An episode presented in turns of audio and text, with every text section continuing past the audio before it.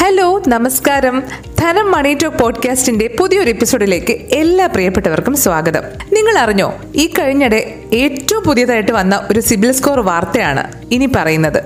അതായത് ഈ ബാങ്കിങ് പ്രൊഫഷണൽസിന് ഇനി മികച്ച ക്രെഡിറ്റ് സ്കോർ ഉണ്ടെങ്കിലേ പല ബാങ്കുകളിലും ജോലിക്ക് കയറാൻ കഴിയൂ. നമുക്കറിയാം നേരത്തെ തന്നെ വിദേശ രാജ്യങ്ങളിൽ പലയിടത്തും നമുക്ക് ജോലിക്ക് പോകണമെങ്കിൽ മികച്ച ക്രെഡിറ്റ് സ്കോർ ഒക്കെ അവർ നോക്കുന്നതായിട്ട് നമുക്കറിയാം. ഒന്നോർത്താൽ നമ്മുടെ സാമ്പത്തിക സ്ഥിതി പരിശോധിക്കാൻ വേണ്ടിയിട്ടാണ് ഈ സിബിൽ സ്കോറൊക്കെ ഇത്രയധികം ചെക്ക് ചെയ്യുന്നത് എങ്കിലും പല ചെറിയ ചെറിയ കാര്യങ്ങൾക്കും അതായത് ഒരു വായ്പ ലഭിക്കണമെങ്കിലോ അല്ലെങ്കിൽ നമുക്കൊരു ഒരു പുതിയതായിട്ടൊരു ഓടി ലഭിക്കണമെങ്കിലോ ഒക്കെ ഈ ക്രെഡിറ്റ് സ്കോർ വളരെ ഇമ്പോർട്ടന്റ് ആണ്. അല്ലെങ്കിൽ ഒരു ഒരു ഒന്നും പറയണ്ട ഒരു ബജാജ് വഴി ഒരു അപ്ലയൻസ് ലോൺ അല്ലെങ്കിൽ ഒരു ഗാഡ്ജറ്റ് ലോൺ എടുക്കാൻ പോലും നമുക്ക് സിബിൽ സ്കോർ വളരെ ഇമ്പോർട്ടന്റ് ആണ്. അപ്പോൾ ഇന്നത്തെ ധനം മണി ടോക്ക് പോഡ്കാസ്റ്റ് അവതരിപ്പിക്കുന്ന വിഷയവും അത് തന്നെയാണ്. എങ്ങനെയാണ് മികച്ച സിബിൽ സ്കോർ ഈസിയായി സ്വന്തമാക്കാൻ കഴിയുന്നത്? നേരെ കേൾക്കാം ധനം മണി ടോക്ക് പോഡ്കാസ്റ്റ് ഇനി ആദ്യം തന്നെ ഒരു കാര്യം പറഞ്ഞ് ഞാൻ തുടങ്ങട്ടെ. മികച്ച ക്രെഡിറ്റ് സ്കോർ സ്വന്തമാക്കാൻ കുറുക്കു വഴിയില്ല എന്നുള്ളതാണത്.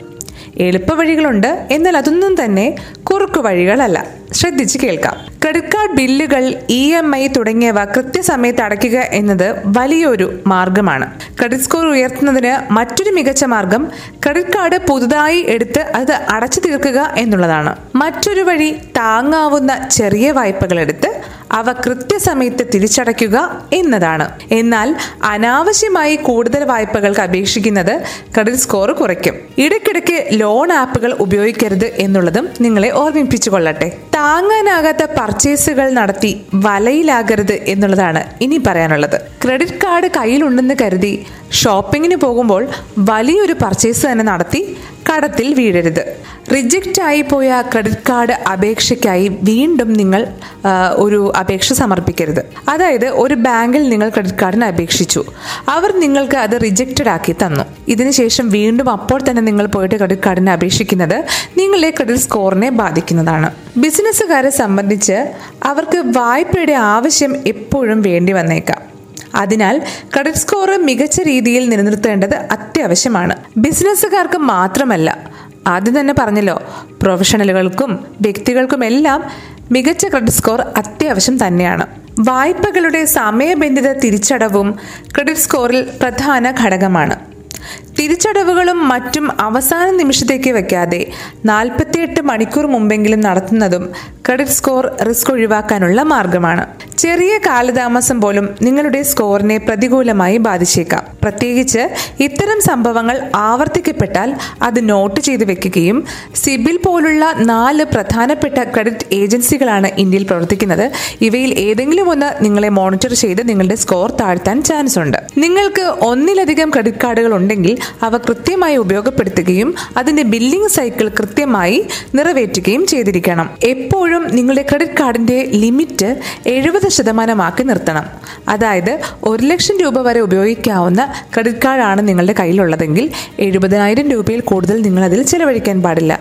മാത്രവുമല്ല നിങ്ങൾ മുതലും പലിശയും ചേർത്ത് ഒരിക്കലും ക്രെഡിറ്റ് കാർഡിന്റെ കുടിശ്ശിക നിർത്താൻ പാടില്ല. പൂർണമായും ബില്ലുകൾ അടച്ച് മാത്രം മുന്നോട്ട് പോകുക. വലിയ തുകയുള്ള വായ്പകൾ എളുപ്പത്തിൽ ലഭിക്കാൻ എഴുന്നൂറ്റി അൻപത് പോയിന്റിന് മുകളിലുള്ള ക്രെഡിറ്റ് സ്കോർ അത്യാവശ്യമാണ്. ചെറിയ ചില കാര്യങ്ങൾ ശ്രദ്ധിച്ചാൽ മെച്ചപ്പെട്ട ക്രെഡിറ്റ് സ്കോർ നിലനിർത്താൻ കഴിയുമെന്ന് നിങ്ങൾക്കിപ്പോൾ മനസ്സിലായില്ലേ? നിങ്ങൾ സ്ഥിരം ചെലവുകൾ ക്രെഡിറ്റ് കാർഡുകളിലാക്കുന്നതും സ്ഥിരമായി ഉയർന്ന പരിധി ഉപയോഗപ്പെടുത്തുന്നതും ക്രെഡിറ്റ് ബ്യൂറോകൾ നിങ്ങളെ നെഗറ്റീവ് റേറ്റിംഗിലേക്ക് നയിക്കാനായിട്ട് ചാൻസ് ഉണ്ട്. ഇത് നിങ്ങളെ ക്രെഡിറ്റ് ഹംഗ്രി വിഭാഗത്തിൽ ഉൾപ്പെടുത്താനും കാരണമാകും. അതായത് കൂടുതൽ കടമെടുക്കാനായിട്ട് ആവേശമുള്ള ആളുകളുടെ കൂട്ടത്തിലാകും നിങ്ങൾ. അതുകൊണ്ട് എപ്പോഴും ഈ എഴുപത് മുപ്പത് എന്നുള്ള കാര്യം മറന്നു പോകരുത്. അതുപോലെ തന്നെ ബില്ലുകൾ കൃത്യമായി അടച്ച് മുന്നോട്ട് പോകുക. നിങ്ങൾക്കും സ്വന്തമാക്കാം മികച്ച ക്രെഡിറ്റ് സ്കോർ അഥവാ സിബിൽ സ്കോർ ഇതോടെ ധനം മണി ടോക്ക് പോഡ്കാസ്റ്റിന്റെ ഇന്നത്തെ എപ്പിസോഡ് പൂർണമാകുകയാണ്. നമ്മുടെ ധനം മണി ടോക്കിന്റെ വീഡിയോ സീരീസ് കാണാത്തവരുണ്ടെങ്കിൽ യൂട്യൂബിൽ ധനം ഓൺലൈൻ എന്ന് ടൈപ്പ് ചെയ്ത് കൊടുത്ത് നമ്മളുടെ പേജിൽ പോകുക. പേജ് സബ്സ്ക്രൈബ് ചെയ്യുക. നമ്മുടെ മണി ടോക്ക് വീഡിയോസും മറ്റ് വീഡിയോകളും എല്ലാം കാണുക. എക്സ്ക്ലൂസീവ് വീഡിയോസും അഭിമുഖങ്ങളും എല്ലാം ഉണ്ട് സോ ഇന്ന് തന്നെ പോയി സബ്സ്ക്രൈബ് ചെയ്യുക. This is Rakhi Parvathy signing off നന്ദി.